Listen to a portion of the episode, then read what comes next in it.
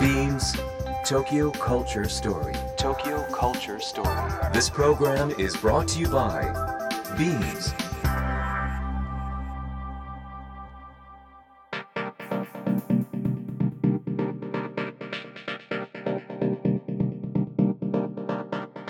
ビームス東京カルチャーストーリー」の土井地博です、えー、11月入りましたね。ちょっと寒くなってきましたが僕は大好きな時期です。洋服がたくさん着れるので。皆さんいかがお過ごしでしょうか。さまざまなジャンルのイノベーターと共にお届けするこの番組ですが今月のテーマは映画で未来を語ろう。今日はゲストにキーボーディストプロデューサーの菅佐野さんをお迎えしています。最後までお楽しみください。Imagine the culture of the future. Beams Tokyo Culture Story. Tokyo Culture Story. ビームスファッション現代においてそれは単なる服の話ではなくテクノロジー教育食アート音楽スポーツビジネスなどとソーシャルに結びついた私たちの生活に深く関わる文化。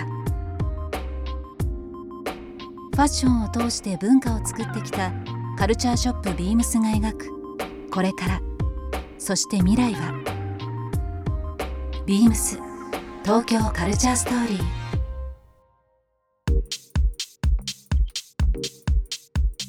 ビームス東京カルチャーストーリー、えー、今日ゲストの方、えー、お越しいただいております。こちらの方です。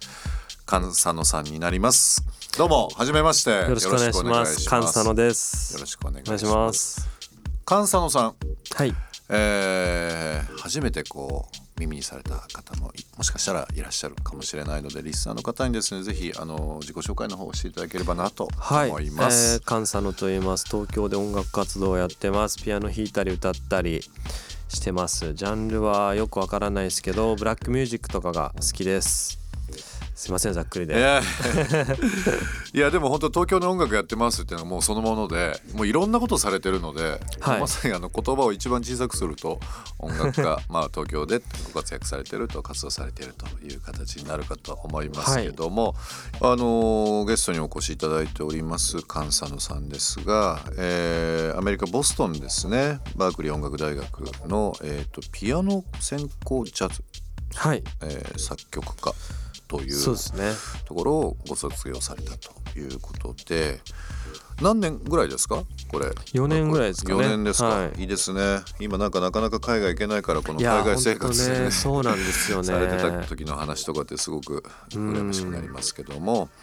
まあ、キーボーディストとして、まあ、あとは音楽プロデューサーとしてご活躍されてる菅佐野さんですが、はい、あのー、毎月ですね、えー、この番組テーマを設けておりまして、まあ、そのテーマに関していろんなゲストの方とお話ししていくということなんですが、はい、今月はですねまあ秋も夜長ということもありますので映画で未来を語ろうというテーマにしております、はい、なのでまあ音楽とこの映画ってかなりまあ強い紐づきもあったりですとか関係性あったりとか、うん、えー、するかと思いますのでぜひぜひ菅佐野さん目線でですね、はい、えー、音楽のこと、えー、ですとか、まあ、この未来を語ろうというふうに書いておりますけども、うん、今後のですね我々が、えー、迎えるべく未来をですねいろんな角度でお話しいただきたいなと思っております。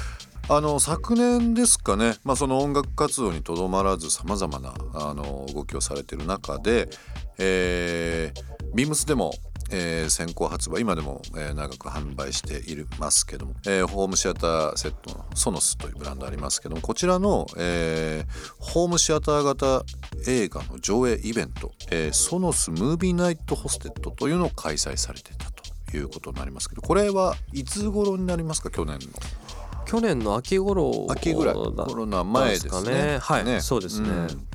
うん、うん、具体的にどういうまあ一応なんか僕がホストみたいな感じで自分が選んだ映画をみんなで一緒に見るみたいな企画で、うん。うん、具体的にどんな映画をこうそこで、うん。えー、その時見たのはですねえっとデビッド・リンチの「ツインピークスの」えっとまあ、ツインピークスもともとドラマなんですけど、そのドラマの後に公開された映画があっって、えっとローラ・パーマー最後の7日間という映画なんですけど、うん。まあ、結構ダークな、まあ、主人公最後殺されて終わるんですけど、うん。なんかねそれは結構チョイスを僕はミスったというねか、、それ菅佐野さんがはい。曲を選ぶように映画をチョイスして、そうなんですよ。もう僕はもうデビッド・リンチ大好きなんで、でもこうみんなで見るのはどうなのかなってこう見終わったらみんななんか静まり返っていて。家でね一人でねとかね そんで後からインスタの DM とかでうん「家帰る夜道すごい怖かったです」とか あのメそういうッセージが来て。まあデビッド・リンチは本当にねあの見る人だったり環境によって全然違うと思いますよね。はい、ね。そうなんですよ。でもなんかそういうみんなの反応を見てるのを僕は楽しんでましたね、あとはなんかどういう映画が出たんですかねその時は。いやでもその時はもうその一作だけですねあ一作だけでやったんですか。はいそうですあそうですそうなんですか。もう、うんじゃあもう決め打ちで。あのな最近あのリターンズっていうまええ。た新シ,、シーズンが、えー、と2年ぐらい前ですかねやってて、えそれでまたハマって、なるほどね。はい。めちゃめちゃ面白くてそれが。あの過去に出たものがまあリマスターで出たりだとか、あとはまあちょっとこう役回りが変わったりだとかストーリー自体も変わってっていうのはあるじゃないですか。ブレードランナーもそうですし、はい。なんか昔の名作っていうのが今の技術とか、えーでこうもう一度蘇りでもやっぱり昔のやつ見るとそれはそれで良かったりっていうなんかこう最近往復してます。昔の作品っていうのもありますけどね。そうですね。ブレードランナーとかもやっぱ昔のあれよく作ったなと思うぐらいのもありますしね、うんうん当時想定されてた年代が2019年でうん。もう今20年じゃないですか。もうはい。21年になろうとしてますけども、なんかまあ僕あの菅佐野さんより多分年上だと思うんであれなんですけど昔はねこう一個のなんだろう区切りが世紀末だったんですよ。うんうんうん。1900バツバツ年ね、まあ、北斗の拳とかもそうだったんですけど、映画とかもはい。まあ、ノストラダムスの予言とかもあってこう、うん。それを2000年になっちゃうのみたいな、うんうんありドラマとかねねムービーとかっていうのはありましたけど、今やもう2000年は当たり前のようにこう言っても2019年が一つのうん。軸になってますけどね、なんか映画監督今デビッド・リンチ作品好きだということありましたけど、他にはい。お好きな監督とかそうですね。えっとちょっとさっき挙げてたんですけどスタンリー・キューブリックあとニコラス・レフン。はい。あとこの人いつも名前が覚えれないんですけどギレルモ・デルトロ。ギレルモ・デルトロ。デルトロさん。この人ね、ええ。はい「シェイプ・オブ・ウォーター」とか。ああはいはいはい、あタイトル聞くと分かるんですけど、はい。あこういうお名前の方なんですね。であのすいません。パラサイトのポンジュノさんもはい。めちゃめちゃ好きですね、話題ですもんね韓国映画のね、韓国映画はねすごいんですよね。キム・ギドクはい。も好きなんですけど。音楽家として映画を見つめる時、そのストーリーだけじゃなくて、まあ、背景で流れてる曲とかうん。代表的なこうシーンで流れるものとかいろいろあると思うんですけどうん。今上がったそのデビッド・リンチとかスタニー・キューブリックとかも独特な音楽の世界観ってありますよね。そうですね。やっぱりその辺も好きですか？あのなんて言うんでしょうね。僕リンチやっぱりすごい好きなんですけど、うん。音楽の使い方が一番癖があるっていうか、うん。他の人と全然違うんですよね、うん。なんかおあの僕やっぱミュージシャンなんで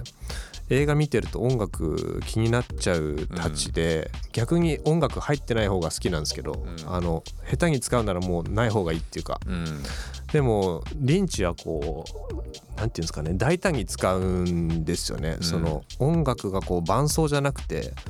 こう映像とこうすごいなんていうかせめぎ合ってるっていうか、うん。英語映像にそのぶつけていく時があってなるほど、そう。だからそれあんあんまりややらないっていうか普通は、うん。やっぱこう映像があくまであって音楽はその伴奏っていう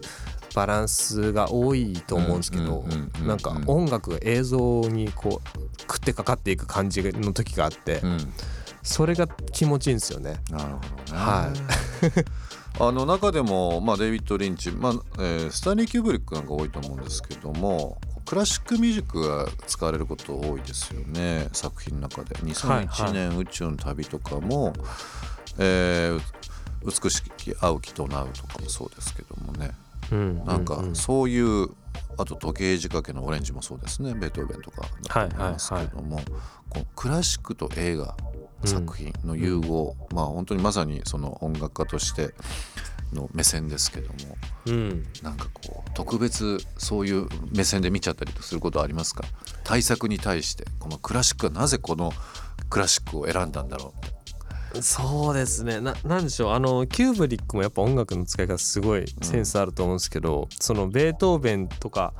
あのやっぱこう綺麗に調和されが整った音楽って、う、うん。なんかこうそこにこうその美しさゆえに逆に狂気を感じるみたいなうん。部分があって、グレン・グールドっていうピアニストバッハとかをよくし弾く人とかもよくなんかこうちょっとサイコパスっぽい人の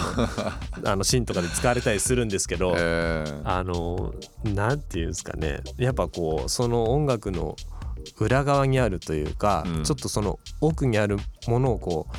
引き出してくる感じがねやっぱこう映像とその音楽の合わし方によってそういうことが生まれてきたりするんで確かに、そうなんですよ。美しい映像に対して美しい音楽をつけるんじゃなくてなんかこうねそのバランスですよね、うん。うん、合わせ方によって全然こう音楽の印象も変わってくるんでそれはんなんか映画の面白さですよねやっぱり。ちょうどたまたまニュースでね見たんですけど東京芸大の、えー研究でですね AI がその人の、えー顔ですと顔立ちとか、はい。ちょっと喋り方とかまあ雰囲気も雰囲気っていうのが AI で撮るのか分かんないですけどそのシルエットを見た瞬間にですねはい。ベートーベンが引き出すんですよ。うん。その人の、えーが AI を通じてですねベートーベンが曲を作るっていうその独自の曲を作るっていう。はいはあのいろんなレポーターの人が試しに、えー挑戦してましたけどい僕だったらどんな曲弾いてくれるんだろうなとかってこう思いながら見ましたけどなんかその、え映像？あとはまあテクノロジーがなんかその昔のどどういう原理でベートーベンっていうのか分かんないですけど多分、もう一回詳しくね調べてみますけど、東京芸大の研究でっていうのはちょうどあのレポートとして出てましたけどうね。なんかすごい時代ですね。すごい時代ですよね。あの美空ひばりさんが AI で復活したりだとかもういろんな部分でその AI とその過去とか、はまあ、昔の人のですね才能とかが今、いろんな形で我々の目の前に出てきたりとかすると思うんですけどもしかしたらですけどその映画と今のクラシックっていう関係値がですね、うん。もっとそういう技術を使えばもしかしたらその独自に何かこう映像を映像を見ながら昔のクラシック音楽が編曲されるとかうん。いろんなアプリができたりそのフィルムができたりとかする可能性出てきますよね。なるほど。そうなんですね。はい。いやそういう話今初めて聞きました。確かに面白いですね。面白いですよね。うん。まあ本当にビッグデータありきだとは思うんですけどうん。なんかすごい時代になってきたなと思ってて。うん。まあでも映画館先ほども話しましたけど映画館ってまあこのコロナの状況もあって皆さんなかなか行く機会っていうのが減ったというかあると思うんですよね今ね。なかなか映画業界も大変だということですけど、ただまあ同時に配信が一気にこうスタンダードになってうん。僕も結構スマホもそうですけど、はい。あの移動中もついつい見てしまいます。うん。昔よりは。はいはいドラマの、あの続きとか。うんうんうんわかります。空き時間僕ももそうですあの去年ととかまでだとこうツアー全国回ってたんですけど、うん。やっぱこうバンドメンバーとかが移動中こうドラマとか、うんうん。映画見てたりとかもう普通になってますね今ね、うん。そうですね、うん。あとまあ YouTube なんか代表的ですけどあの学ぶものとしてうんうん。なんか説明書見ないで検索して、はい。最初にその使っている人のなんかあこういうふうに使うんだみたいな、うん。何でもいいんですけどねカメラでもなんかこう新しい発売されたもので。なんか便利なのかあの委ねてるのか分からなくなってもきますけども、うんまあ、今月ですね、えー映画で未来を語ろうということで、えーゲストにお越しいただいてます、えー、菅佐野さんの方にいろいろお話を伺っておりますけども、はい。えーそれではここで一曲、えーお届けしたいなと思っております。今日はゲストの菅佐野さんの方にですね選曲をしていただいております。曲のご紹介の方、よろしいでしょうか？そうですね。これさっき話したあのデビッド・レンチの「ツインピークス・リターンズ」っていうあのドラマで使われてた曲であのーそうそのドラマの中でもかなり印象的に使われてた曲で聴いてみてくださいえっ、とクロマティックスで「シャドウ Beams Tokyo Culture Story. Tokyo Culture Story.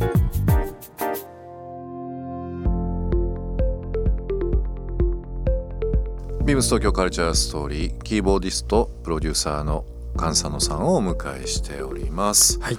えーっと今日ちょっとゲストにお越しいただいたということもありますので、はい。あの番組特製ステッカーがあるんですけどもはいはい。こちらの方あのぜひ、えーはい。お使いいただければなとあいいんですか？いただいます。ありがとうございます。毎回いろんなあのアーティストゲストの方にですねお渡ししてるんであすけどそうなんですね。ありがとうございます。すごいいっぱいありますね。いそうなんですよ。ろんな種類が。クリアのポケットポーチクリアポーチにですね8つの、えー言語でいろんな形でデザインした東京カルチャーストーリーというステッカーを作っておりますのでぜひぜひお使いいただきたいなとありがとうございます。思っております。今月は、えー映画で未来を語ろうということをテーマにしておりましてですね、えー、と11月の21日土曜日と22日日曜日ですね、えー神奈川県横須賀市にあります長井海の手公園特設会場にて今回ですねドライブインシアター B シアターを開催します、えーコンセプトはもっとずっと映画をと。いうことで、まあ今まあ、ずっとですね音楽と映画の話もさせていただいておりますけども、まあ、ビームスも、えー参加させていただいているこのドライブインシアター B シアターというものですね、えー11月の21日22日の両日ですが開催予定としておりますが土曜日の方ですね初日。菅佐野さんにはですねライブを、えーそちらの方でしていただくということになってますね、さらにあの私えーとですね。トークショーを予定しているということで、なんか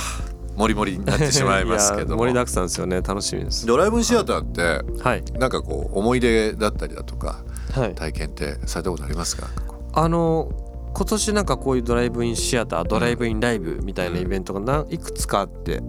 あの出演もしたんですけど、うん。いやめちゃめちゃ楽しかったですよね。楽しかったですか？はい。なんかあのなんですかね。僕もやっぱ今年家で映画を見ることが多いんですけど、あのーなんかやっぱりこう家から出て外で映画を見る時間って大事だなってすげえ思思っていて、そういう中でやっぱこう車の中で見るんですけどちゃんとこう周りになんていうか人もいてこうん。う一緒に見てる感じも味わいながらこう作品を楽しめるんでうんなんか新しい形だしなんかいいなって思いましたけどね。新しい形ですよね本当にまあ、なかなかまだコロナが収束しない中ででもまあ外で何か体験したいという中で僕もこのあの横須賀のですね、えー長い海の手公園というところ、まあ、近くにいろいろまあ施設もあったりだとかしてます。よく行くとこなんですけどやっぱり東京からでもやっぱり1時間ちょっとぐらいで全然、うん着くところなので、まあ普段だと。なんか気分的にもちょっとこう気持ちのスイッチができるはいはいというのもありますし、なるほど。すごくやっぱりこう名の通りですけど海の手、まあ、海にすごい近いところで、うん。えーちょっとこう高台になっているところですがうん。非常に気持ちがいいので、はいえーぜひですね21日土曜日、えー22日日曜日ですね、えーこちらの方リスの方もですねぜぜひチェックしていただいて、えーまあ、チケット制、えーになりますけども前売りの、えーこちらの方ですねぜひお越しいただきたいなと思います。菅佐野さんにはですね、えー11月21日の土曜日ライブをお願いしておりますが、はいえー、と時間帯は、えー夕方4時16時ですね。あとは、えー、と1本目の映画が終わって2本目になるうタイミングの、えー7時40分と、えーこちらの2回をお願いするということになってます、僕ももう近くで聞いちゃいますよ。楽しみにしてます、はい、ありがとうございます。楽しみぜです。ひぜひよろしくお願いします。えー詳しくはですね B シアターの公式ホームページが、えーこちらございます。ぜひ、えー ABC の B ですね。B シアターにも注目していただきたいなと思います。あとですね注目といえばこのタイミングでですね菅佐野さんの最新アルバムが、えーリリースされるということで11月25日の25ですね。はタイトルと,、えー、と内容をちょっと教えてもらってもいいですか？はい。えっ、と25日リリースでえっ、とスザンナといううん。スザンナというタイトルなんですけどえっ、とちょうど1年ぐらい前から作り始めてまあ今年コロナの期間もずっと作っていたアルバムですね。はい、まあなんかやっぱりこう家にいる時間が増えたので何かしてないと落ち着かないっていう部分もあってそういう中でこのアルバム制作ずっとして、えー完成までできたっていうのが今年こう唯一まあできたことじゃないですけど、なんかこれができたことで結構自分的にもこう救われた部分はありますね。なるほど。はい。5枚目になりますかね今回そうですかねはい。そうですよね。この「スザンナ」というタイトルになりますけどもさっきですね本当にあのレーベルの方ともちょっとお話をしててですね面白いこと言われたのがこのグローバルからお茶の間までぜひお聴きいただける アルバムになってますっていうことを言われてあでも確かにそうだなと思って。菅さんさんあの結構まあもちろんフェスとかはもちろんそうですけども CM 曲もそうですしまあさまざまなアーティストに楽曲も提供ですとか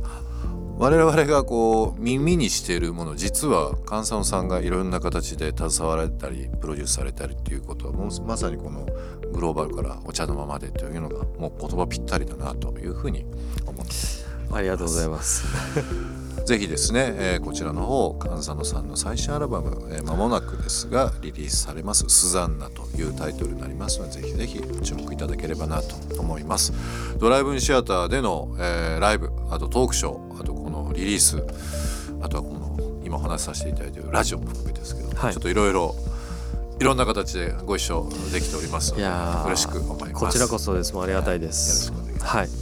ではですね最後にですね曲をちょっとかけながらお別れとしたいんですが、はい。曲のご紹介の方をしていただいてもよろしいでしょうか？はいわかりました。えっ、とその新作の「スザンナ」っていうアルバムに入ってるんですけどえっ、と「グッドラック」という曲でまあこれ何ですかねたまたまなんですけどちょっとこう SF 映画とか、うん。そういう映画的な表現というかニュアンスが入った曲で、えーぜひ聴いてほしい一曲です。はい菅さんさん、えー本日はどうもありがとうございました、ぜひあのまた来週もお話をですねお聞かせいただければなとはい思います、よろしくお願いします Beams Tokyo Culture Story. Tokyo Culture Story. This program was brought to you by Beams.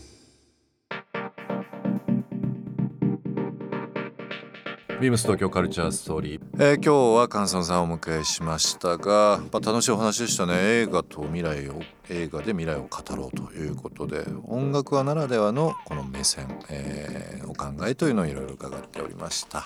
えー来週もですね菅佐野さんをお迎えしお届けします。ぜひリスナーの皆様からのメッセージもお待ちしております。菅佐野さんに直接聞いてみたいことまたファッションや生き方で影響を受けた映画などぜひお聞かせいただきたいなと思います。メールは beams897-interfm.jp beams897-interfm.jp もしくはツイッターでハッシュタグ beams897 と beams のラジオをつけてつぶやいてください。メッセージ、えー採用させていただいた方には番組特製ステッカーをプレゼントします。ということで、えー来週もこの時間にお会いしましょう。土井地博でした。